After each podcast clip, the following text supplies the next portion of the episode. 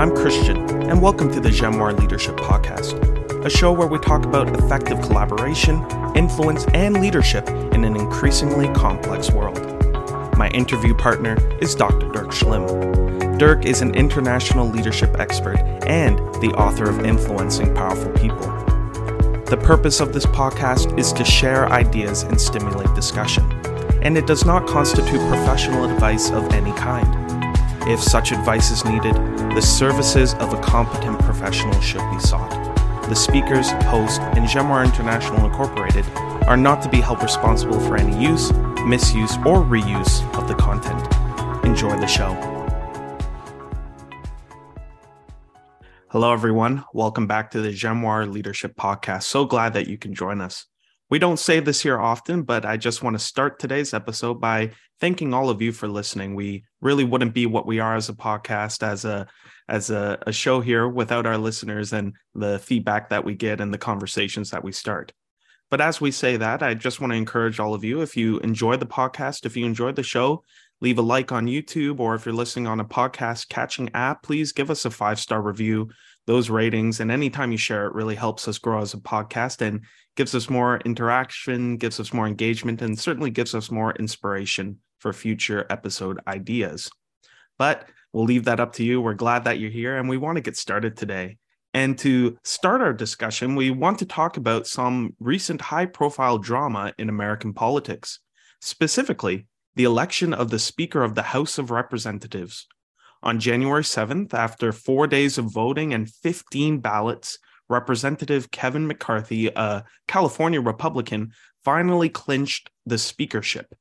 It was the longest election since eighteen fifty-nine, and as an unexpected side effect, it caused a surge in the ratings of C-SPAN, which is the cable satellite public affairs network.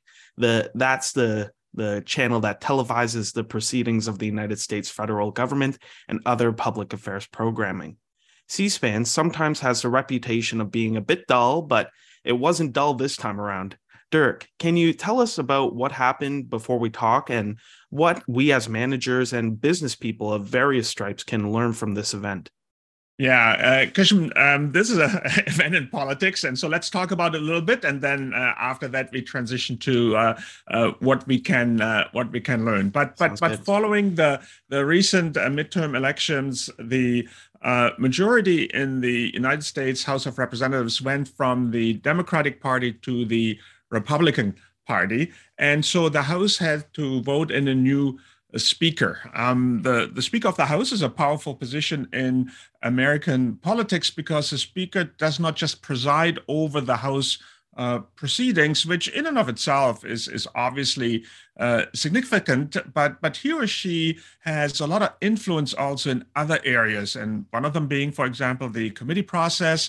And, and these committees and their chairs are uh, very important in, in politics to, to do important government business, but but also for uh, the profile of uh, of the people involved. Right, Dirk, that, that's helpful background. Thank you. But where did the drama come in this time? Yeah, so so after the Republicans achieved their uh, majority, as I said, that gave them the, the power to vote in a new speaker. And so again, replacing a Democrat with a Republican. And, and so their main uh, candidate was uh, uh, Representative Kevin McCarthy from uh, California. And the rules of the vote require that the speaker is elected with a majority of the votes. And that is fifty, more than fifty percent of the members of, of the House. And, and so the, the Democrats were very orderly lined up behind their candidate. But since they're now only a minority, they could not get over fifty percent. Uh, the Republicans, of course, uh, could get a majority, but a number of them decided to vote against uh, Mister McCarthy or abstain. And, and even though that was only a small group, initially those were uh, twenty out of two hundred twenty-two uh, Republicans in the House, uh, but given the narrow Republican majority, it was not enough. Um, and and so, or it was enough. Those those twenty those twenty votes were, were enough to prevent Mister McCarthy uh, from getting elected as Speaker. I see. Very interesting. So, what happened from there? Well, uh, what, what, what happened next was that there were repeated votes uh, that were all inconclusive. That's why we had so so so many. And so Mister McCarthy started to negotiate with the holdouts to uh, win them win them over. And, and this was a frustrating affair, of course, since these people were, you know, they, we have to say it, they were in obstruction mode Um, for a variety of political and maybe personal reasons, so we're told anyway. Uh, we we leave some articles on this uh, down down below, but but but clearly it's not like they had a, a viable alternative for for a different speaker that they could have voted in. Right, and I guess that Mister McCarthy was sort of stuck with them and probably didn't want to negotiate with the Democrats. Well, yes, exactly. And and now it would have been a theoretical possibility to to win over some Democrats and, and get the majority uh, that way. But but these days, no Republican wants to be seen by their constituents as negotiating with uh, uh, Democrats. That, that's kind of the state of American politics, um, at, at least not on something like this. There are, of course, bipartisan uh, initiatives uh, in, in the House. But on something like this, uh, the voting of uh, the voting in of the new speaker, uh, each party kind of uh, uh, stayed among themselves, so to speak. Right. So in this case, it was get those fellow Republicans or nobody at all. So which left it that this small minority of Republicans held all the cards, so to speak. Yes, they absolutely did. Right, Dirk. So back to the drama now. What what happened from here? Yeah, back back to the drama. So so over time, Mister McCarthy and his allies were able to whittle down the uh, dissenters and get closer to their majority, but still they weren't able to get it over the line. And and one of the uh, chief holdouts was uh, Representative Matt Gaetz, and and uh, he's a Republican from Florida. And after one of the many votes, there was an exchange between Uh, Mister McCarthy, again, the main Republican uh, candidate, and Mister Gaetz on the House floor, and all to be watched on, on C-SPAN. And at the end of the exchange, the camera shows Representative Mike Rogers, a Republican from Alabama, approach Mister Gaetz and angrily confront him, and then actually getting ready to physically come to blows with him. And then he is again physically restrained by Representative uh, Richard Hudson, uh, a Republican from North Carolina. And then watching all of this on C-SPAN is, is actually quite stunning. Quite the drama indeed, Dirk. And I saw some memes that came out of the, uh, the C-SPAN recording there. But what, what happened next from that point? Well, well. After that, uh, now everybody calms down a bit, and and then in the end, uh, Kevin McCarthy uh, does manage uh, uh, to get the votes, and now he actually is the speaker, the speaker of the House.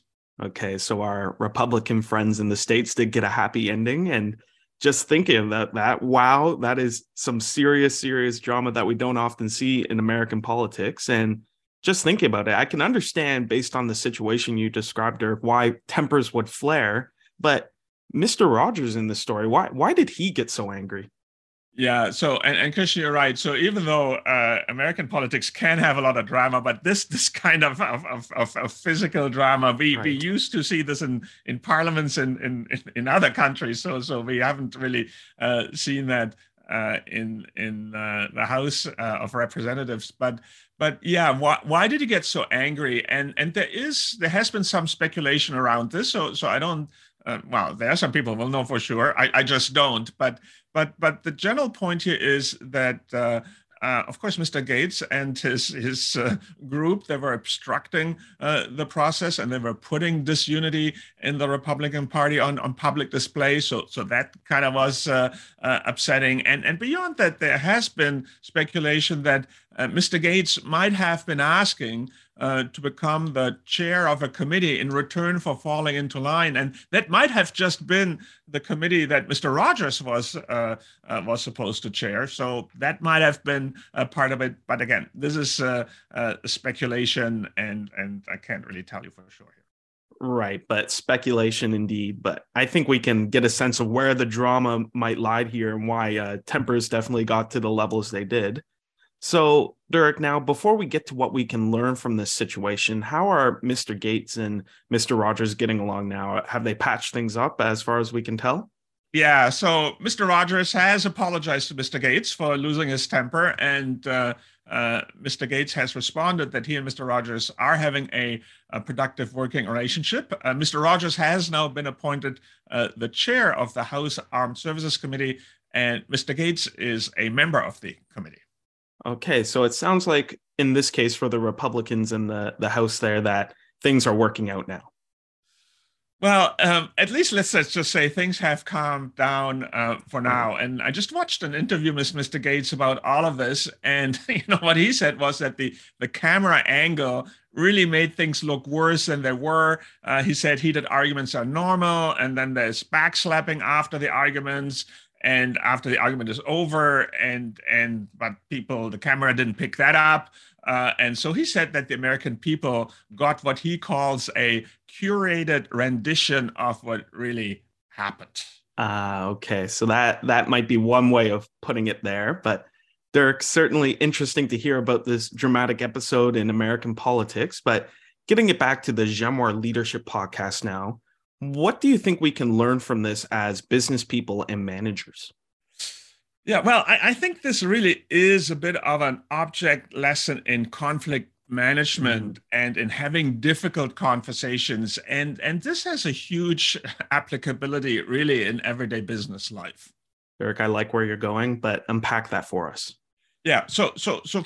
First of all, um, conflict management is a critical skill in management because there is just so much of it. There is just so much uh, conflict. Conflict is a is a growth industry, if you will. And, and so we really need to be uh, good at this so that important business can move forward and can move forward uh, efficiently. And, and so uh, for me, the first and very important observation in our story here is that the conflict that we were talking about is not between a Republican and a Democrat.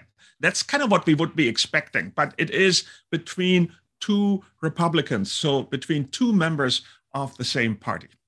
Right, Dirk, that's interesting. In fact, one would think that these types of interactions happen with people from different parties. That's what we would expect. Exactly, exactly right. So we often think in terms of conflict, in terms of um, opposing groups or companies, if you will, if I translate it into to the business world. So competitors, uh, uh, for example, when, when in fact, a conflict happens much more often among members or people who are in the same company, or it's external business partners who are members of different companies, but they're still working together. So, so it happens among people who are on the same team, or they're at least in the same partnership. Right. Dirk, do you have an example of how this might play out in the business world? Sure, sure. This could be a, a budget discussion, for example, between finance and sales, or a strategy discussion between a local business unit and headquarters, or mm. a resource reallocation uh, discussion between uh, different business units or product lines. And, and so whenever that happens, there's a lot of potential for conflict uh, to go around in, in, in any company. Um, and then, of course, there are customers and suppliers and strategic business partners, you know, that, that we supposedly are teaming up with, and, and, and so forth.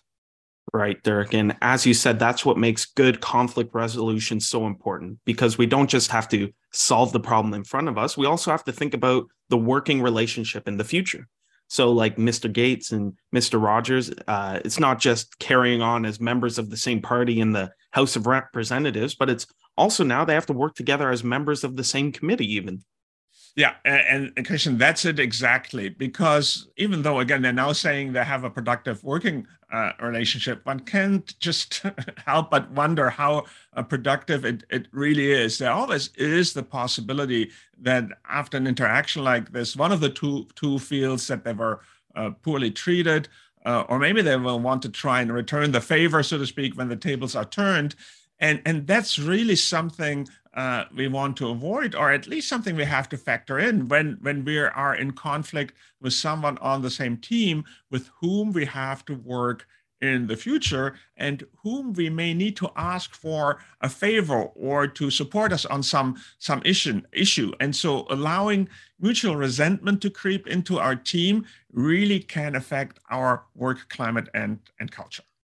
Okay, Dirk, I think we got it here. Our first point is that much, if not most, of conflict happens with people on the same team, people in the same company or business partners with whom we need to collaborate, and we need to keep that relationship in mind.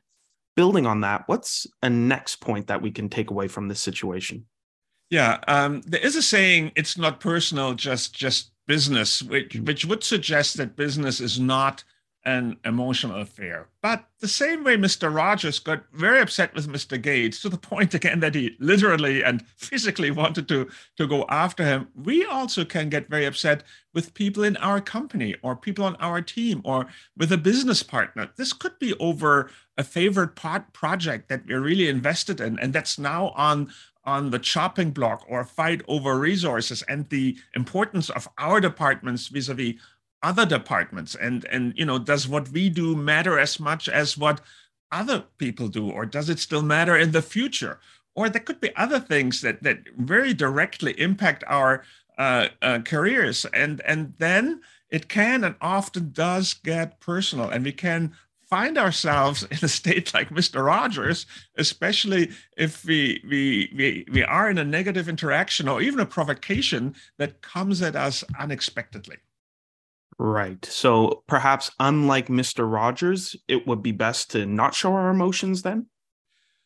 Well, that's question, uh, the, the question, Christian. Um, you, you may recall our last episode when we talked about the role of people in business uh, with the rise of robots and artificial intelligence. And so we talked about how we want to be people, and and having and showing emotions is part of that. It makes us um, authentic, uh, to use a popular term uh, these days. Uh, Dirk, people can't see us here on our Zoom call, but maybe they could hear it. You you have authentic in air quotes there. Mind unpacking that a bit? Yeah, because uh, you're right. So so sometimes it's a bit of a over overused term, mainly, but but but seriously, uh, companies often say that they want people who are passionate about their work. Uh, passionate about the central purpose of their company, uh, passionate about their customers, and, and so forth. And, and so you can see how emotions are a big part of uh, business. And, and in fact, companies are more and more looking for people who show commitment and show determination, sometimes to push uh, things through and over the line. People can be uh, assertive and even forceful to get those things done, especially if there are obstacles. And, and so this, these are people Uh, who really care about what they do and about the outcomes they achieve. Right, Dirk, I hear you, and I understand where emotion comes in, but I'm I'm guessing we would still be on the same page here that we don't want people to be swinging on each other, lunging at each other, and certainly not literally, but maybe not even figuratively.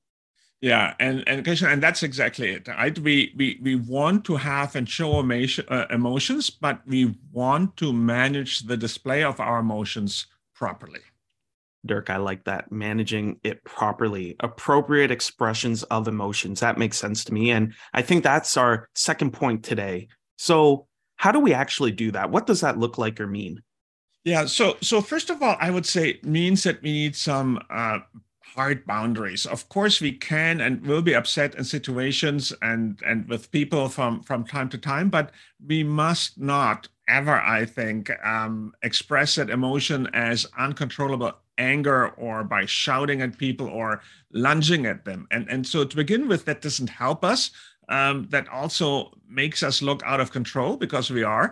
Uh, and also that can cause a lot of uh, escal- escalation. But by the way, that also applies and can apply to positive uh, emotions. And we've seen this, if you were watching in the last World Cup of, of, of soccer, you've seen a tendency for teams to become more and more exuberant when they score a goal or win a game, and, and it really becomes unbearable for for the other team. And it, some of the things we saw really uh, commentators felt went beyond appropriate expression. It was out of control.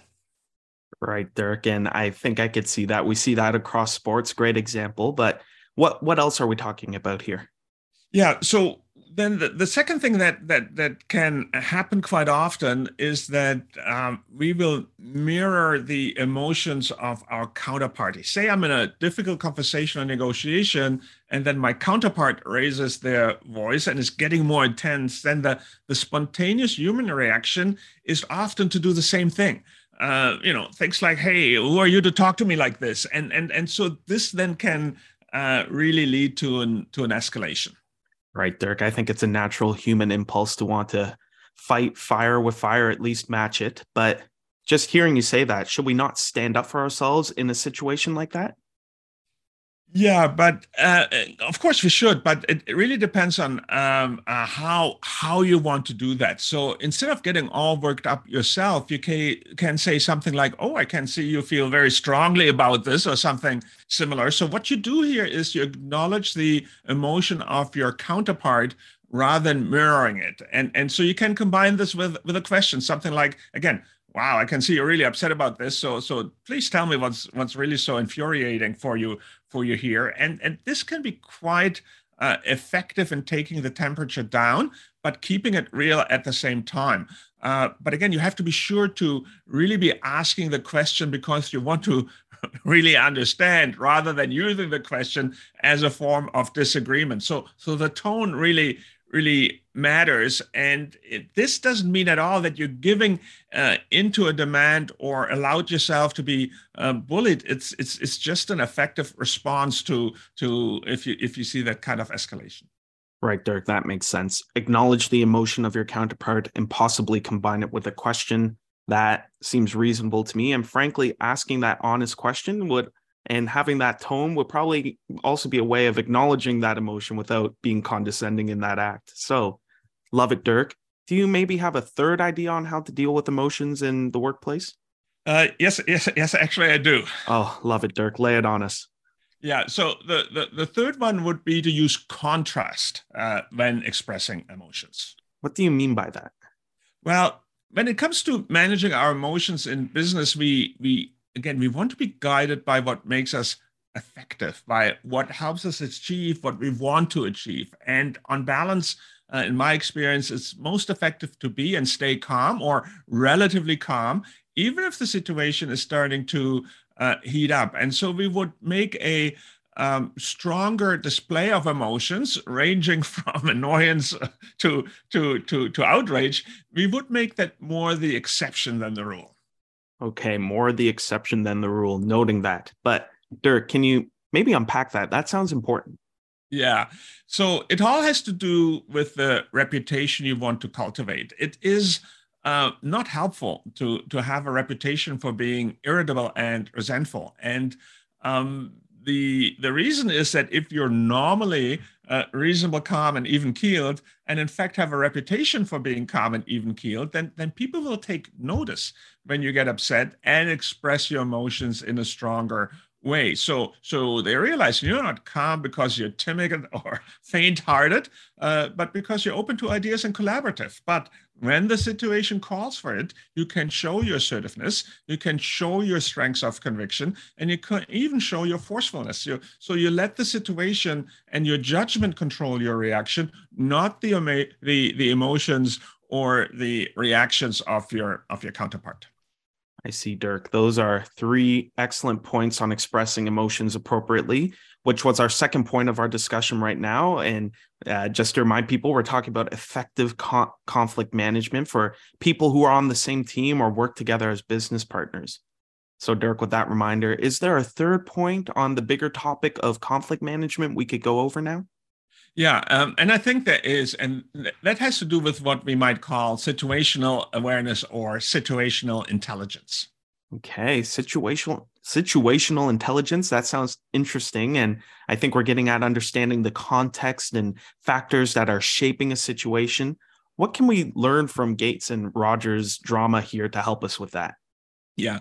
The, the situation really matters in conflict management. The defining context or factor in the Gaetz and Rogers drama was that this conflict played itself out in a very public forum. And well, in fact, the ultimate public forum, forum really, the United States House of Representatives in front of the C-SPAN uh, uh, camera. And so, so we have to realize that our audience and conversation partner is not just the person we're in conflict with, but is everyone who's who's who's watching. We are, if you will, performing uh, for them, and we are as concerned with the impression we leave with them as we are with solving the conflict with our counterpart. And and so, if you look at it um, rationally for a moment, we all know that physically going after Mister Gaetz would not only serve no purpose uh, for Mister Rogers, it would also look bad on camera. And, and given Mister Gaetz's intransigence uh, at that moment, the, the goal should have been to, to, to sway the opinion of the American people watching this rather than trying to uh, convince Mister Gaetz to change course. I see, Dirk, but most of us listening right now have the blessing of not having our meetings or conflicts uh, uh, playing out in front of a rolling camera. So how does that really help us here? Yeah, you're, you're right. Uh, most of us uh, are in meeting rooms or on Zoom calls, and but Zoom calls, you know, can be recorded. Right. Um, right. And and uh, so there's also, you know, the, the, the town hall with uh, with the open uh, open chat room, and and so we can be in a semi-public or quite public setting more often uh, than we uh, than we think. And so so the point is this: the the dynamics of a one-on-one meeting or small meeting is are quite different than the dynamics of a larger and, let's just say, more public, more public meeting. Right. So when we're thinking about situational intelligence and those things you just highlighted, the situation is very different. Yeah. And, and that brings in an, an, another consideration, because say I'm in a controversy uh, in a larger meeting and someone uh, attacks one of my team members, uh, then my team will be watching me as a leader, how how I deal with that, right? Will I throw them now under the proverbial bus, or will I stand up for them? And so I have to factor all of this in when shaping my response. And this may, has, may have to happen on the spot. So this is why I need that situational uh, awareness. Great example, Dirk. I'm going to put you on the spot here. Do you have another example for us? Yeah, I, I may be in a situation, uh, for example, where as the head of one department, I may be in, in an argument with the head of another department in a, let's say, in a in a management uh, meetings. And so those could be, again, say, sales and operations or or something like this. And we may be debating, again, in a hypothetical example, whether Uh, operations uh, is having the right products in, in, in stock, the, the, the kind of products a sales team wants to sell, or Uh, whether the sales team is selling the right uh, products, the, the the ones the operations team has in stock. And, and so how my old boss used to say, salespeople uh, can always sell what we don't have. And, and of course, the salespeople would say the operation never produces what the customer is, is, is asking for. That sounds like a, an interesting conversation to be a part of, Dirk. Yeah, yeah, and and by the way, it's actually a, a, a you know a very important conversation about uh, uh, having a market pull strategy or product push strategy, and and so it really requires good debate, good debate to to find the best solution here. Dirk, that sounds so interesting. That might be something we'll have to talk about in a future episode. But thinking about our conversation now, that sounds like the the kind of context where things could get pretty heated. Yeah, and, and the reason why it gets so heated is the salespeople really want to advocate for the customer. They're, they're, they're passionate about that customer, and, and, and so they should be. And then the operations people really need some good forecasting, because otherwise they cannot do their jobs. And, and I have seen those kind of conversations get quite heated. Right, Dirk. So perhaps thinking about your own experience in this, where would situational awareness come into this? Yeah, so so what what this this kind of thing can either happen in a productive discussion in a small task force, or again, it can can happen in in a management team meeting where, you know, other members of uh, management are there, and so you may be arguing not just with with people who are involved in this particular conflict, but you're arguing with a Uh, with a colleague who leads a, a different department. And then at the same time, your boss, the bu- business unit manager, or even the C E O is is watching this. And, and uh, he or she is forming an opinion on the quality of the argument and how people are behaving. Um, are they communicating clearly? Do they have the best interest of the company at heart? Are they solution-oriented, and, and so forth? And, and so lunging over the table or or pouting or whatever emotional reaction uh, um, you, you might have really would not look good. You, you want to come across as confident, clear, guided by the company's best interests. And, and again, you want to show that.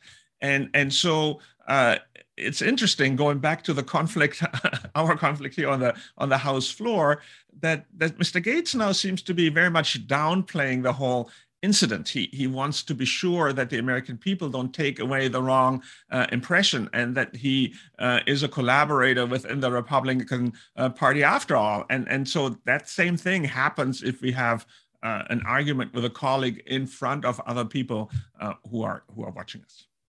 Okay, Dirk, that makes a lot of sense. And situational awareness is a really good word to describe what we have going on here. So, Dirk, we're coming to the end of our time. Any other last words of advice for us? Yeah, um, Christian, business is business, and business is is personal. And, and that means conflict, emotions, and sometimes frustration is part of it. And, and so that's why it is important that we're guided by what we think is effective, not necessarily what we feel like in the moment. And, and the best way I've heard this expressed is, don't get mad, don't get even, get what you want. Don't get mad, don't get even, get what you want. Dirk, I like that a lot. Yeah, and and but Christian, just as a as a, a, a warning, it makes complete sense, but it is easier said than done, and it will take some practice. Yes, like many of the professional and personal development we have discussed on the show, things require practice. And Christian, exactly. Okay, Dirk, interesting discussions as always, and a good time for me, I believe, to summarize. We talked about conflict management and difficult conversations, and we discussed three main points. So people listening, let me summarize my notes here. Firstly, conflict is a normal part of business, and we must expect it, and I think be good at solving it. More often, conflict happens with people on the same team or business partners working together, so we must keep the future of the relationship in our mind. The second point I have here is that we must remember and must know that business is personal. We must learn how to manage our emotions. That doesn't mean we suppress our emotions, but it means we must be guided by what is effective, by what really helps us, not by our feelings in the heat of the moment. This includes expressing emotions appropriately, acknowledging that emotion of your counterparts, and asking questions in response, and perhaps using contrast. That is a reputation that would help us gain uh, a sense of being calm and collected, and reserve a stronger display of emotion for when it really counts. And finally, as a third point, I think we must be aware of our situations. Who is watching our exchange, and what message do we convey to them by our behavior and a handling of a situation? Dirk, I'm sure there are many other things that we can do and talk about, but those are the three takeaways that I got here. Does that sound about right? Yeah, Christian, you're you're right, and in, in some way you're also right that we have just scratched the fur- surface. So there are things like intercultural aspects, you know, dealing with certain personalities and power dynamics. But but I think those three things you have summarized for us are a really good starting point. And so thanks for your summary, as as always. Thank, it's really helpful. Dirk, thank you for, for saying that. I'm glad it's helpful. And like all things, I think those three main points, something we have to highlight on this podcast is that they need pr- uh, practice. So we need to implement these things, practice them so that we can get that reputation, so that we can build those relationships, and ultimately that we could be effective in whatever our goals are. But as we said, we are coming to the end, and now we're at the time when that's all the time that we have. Dirk, thank you so much for sharing everything you shared. Everyone listening, thank you for tuning in, listening, and uh, sharing this podcast and letting us know what you think. I think we already teased that we'll probably have more to discuss on this topic of conflict management. But again, that's all our time for this week. So we look forward to seeing you again next week on the Gemouir Leadership Podcast with another conversation that will help you wherever you are in the business world. Take care.